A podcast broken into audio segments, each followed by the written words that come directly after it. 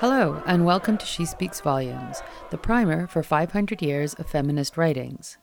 This is episode 7, and it's all about anarchist and activist Emma Goldman's autobiography, Living My Life, Volume 1. In the next episode, we'll be looking at Volume 2. Emma Goldman was born in 1869 in Russia, now Lithuania, and emigrated to the States in 1885. By 1889, Goldman had left her husband for the second time and run off to New York City to support the anarchist movement. Late 19th century New York must have been an intense place. An influx of immigrants speaking languages from all over the world. Recently emancipated African Americans that had come north looking for a better life, and all this against the backdrop of the forward thrust of capitalism. A growing interest in unions and working associations for working class and poor people to protect their rights against this monstrosity of capitalism. Within months of her arrival, Emma Goldman became a leader of the anarchist movement, participating in direct action and becoming a public speaker. The excerpt I'm going to read is her memories after her first tour of public speaking.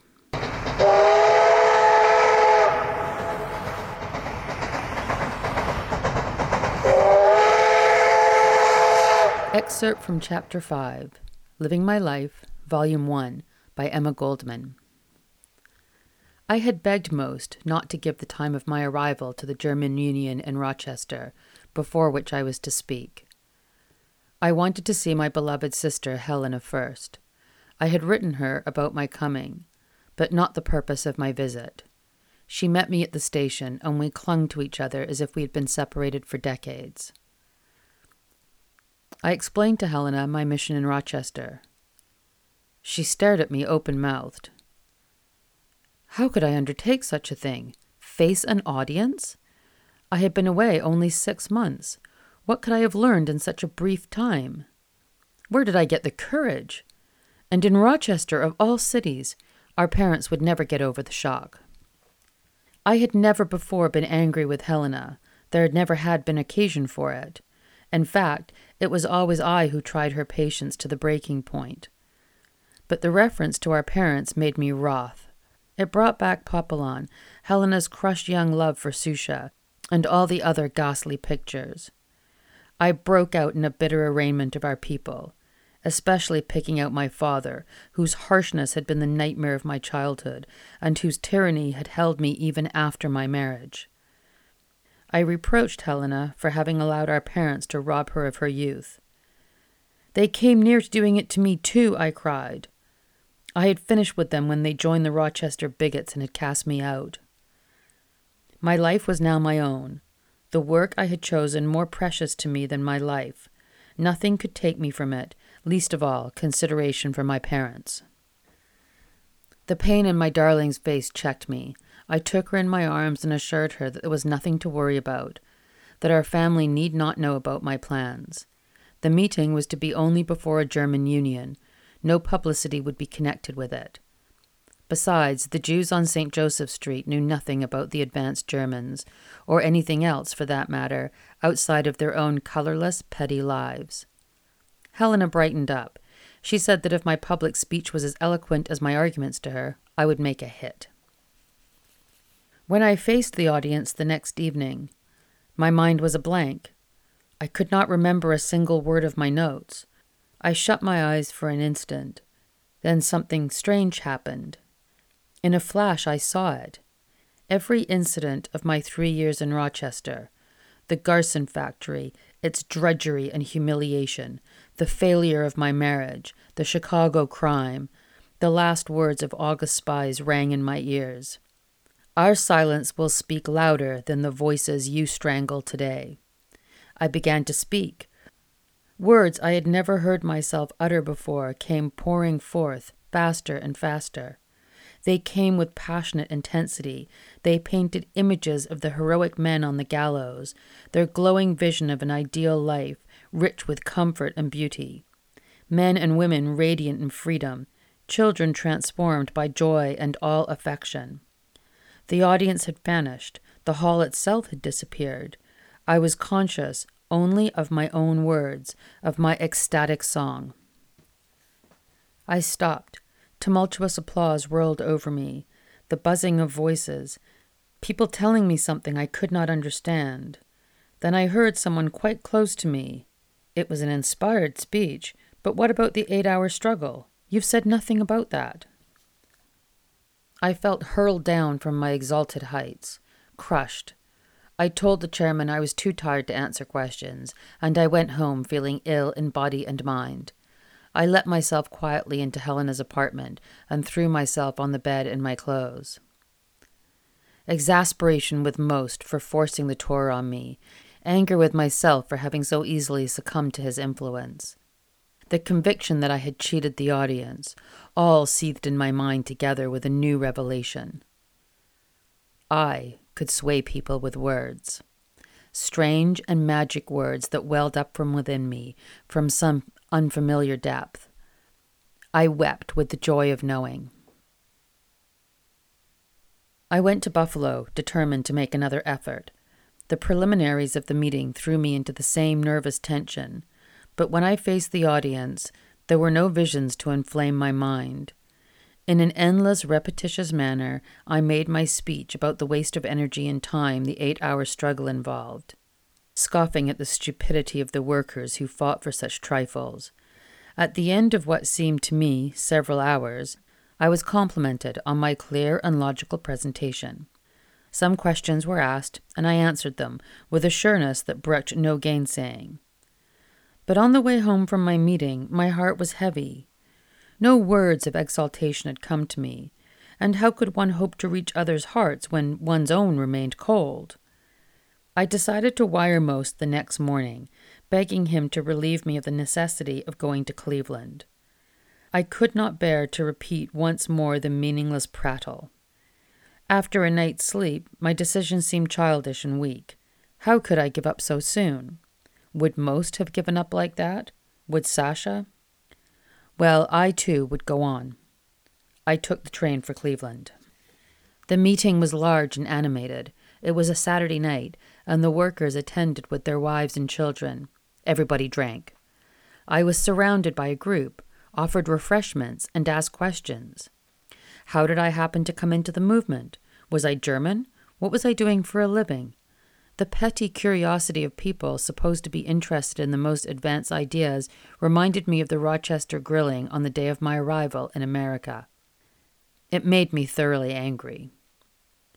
The gist of my talk was the same as in Buffalo, but the form was different. It was a sarcastic arraignment, not of the system or of the capitalist, but of the workers themselves, their readiness to give up a great future for the small temporary gains. The audience seemed to be enjoying being handled in such an outspoken manner. They roared in some places, and in others vigorously applauded. It was not a meeting, it was a circus, and I was the clown. A man in the front row who had attracted my attention by his white hair and lean, haggard face rose to speak.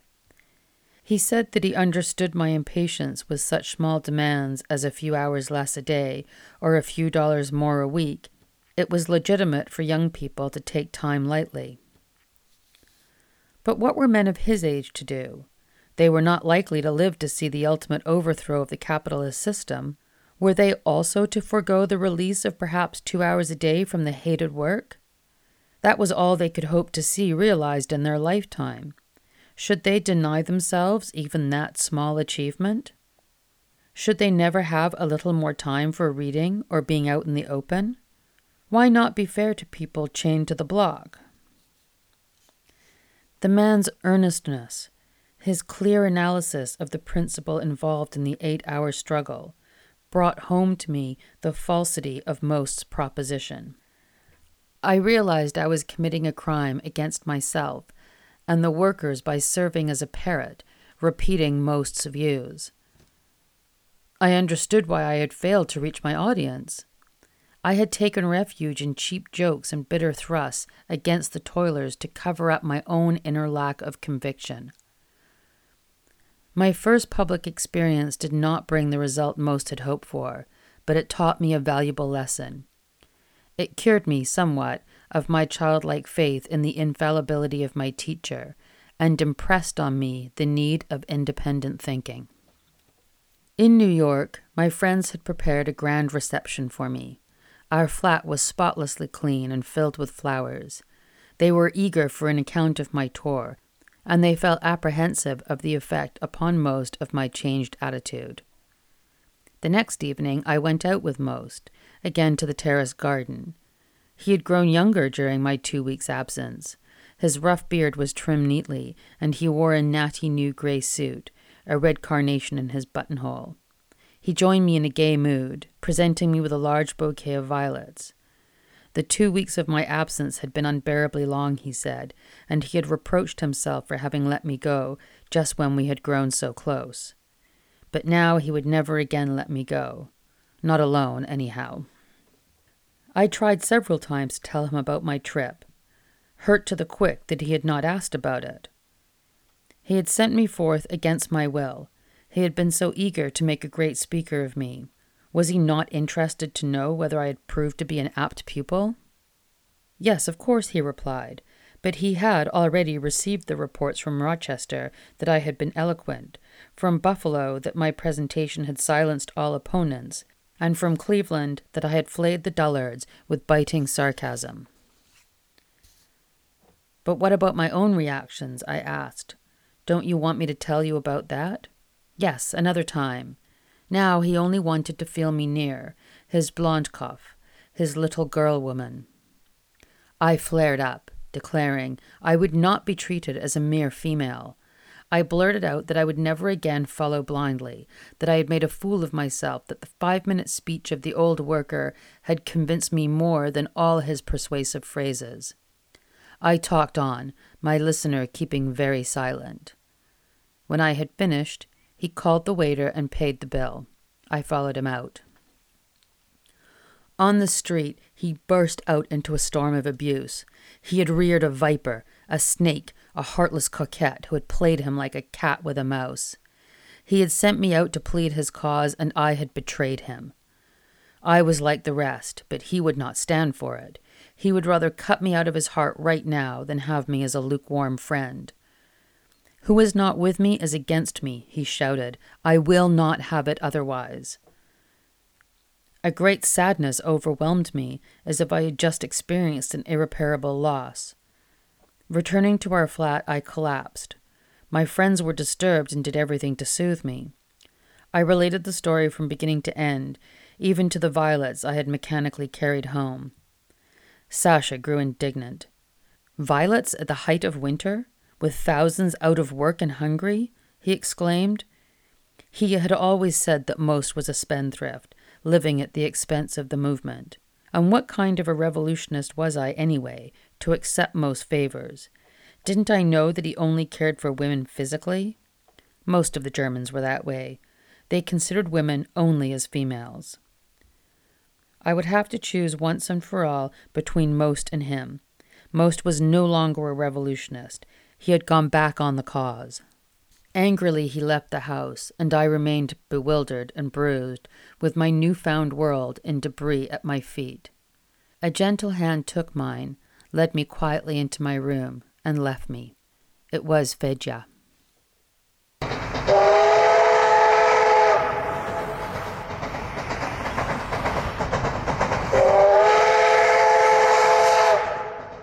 Living My Life was written in 1928 while Goldman was staying in a cottage in Saint Tropez.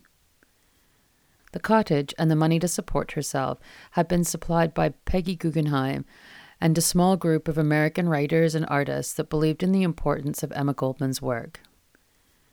I can imagine her staring out across the Mediterranean, recollecting fragments of memories, reliving triumphs and failures, betrayals and romances, for despite 50 years as an anarchist, living my life reveals a woman who's romantic, with a tendency to feel beauty and love and passion deeply. But Emma Goldman is the kind of revolutionary who says, a revolution without dancing is not a revolution worth having. Emma Goldman spoke out for workers' rights, for women's rights, for women's access to birth control, for living conditions and the rights of poor people, and against industrialism, and most importantly, against capitalism. Capitalism is still our biggest threat, socially, politically, and environmentally. Perhaps we can't all be as dedicated to the cause as Emma Goldman, but there is something we can do, and that is support local businesses. I hope you will buy a copy of Living My Life, and if you do, I hope you will order it from your local bricks and mortar bookstore. Supporting independent businesses is important. It supports a strong and robust local economy, and that supports a good local community. So please, if you are going to buy this book, or any book in this series, or any book at all, if you are going to buy anything, buy it from an independent business owner. Thank you for listening to She Speaks Volumes. The next episode will be volume two of Living My Life, which I'm really excited about because Emma Goldman's activism lasted through the First World War, the Russian Revolution, the Spanish Civil War, and into the beginning of the Second World War. That episode will be posted on November the 28th. In the meantime, if you'd like to listen to the other episodes in this series, you can listen on the podcast player of your choice or by going to our website, feralculturelab.com. If you like what we're doing here, please like us on Facebook and share the page with your community so that we can make feminist history common knowledge. Together we are one, Organize. Together we are one and cannot divide. Occupy. Organize. Together we are one.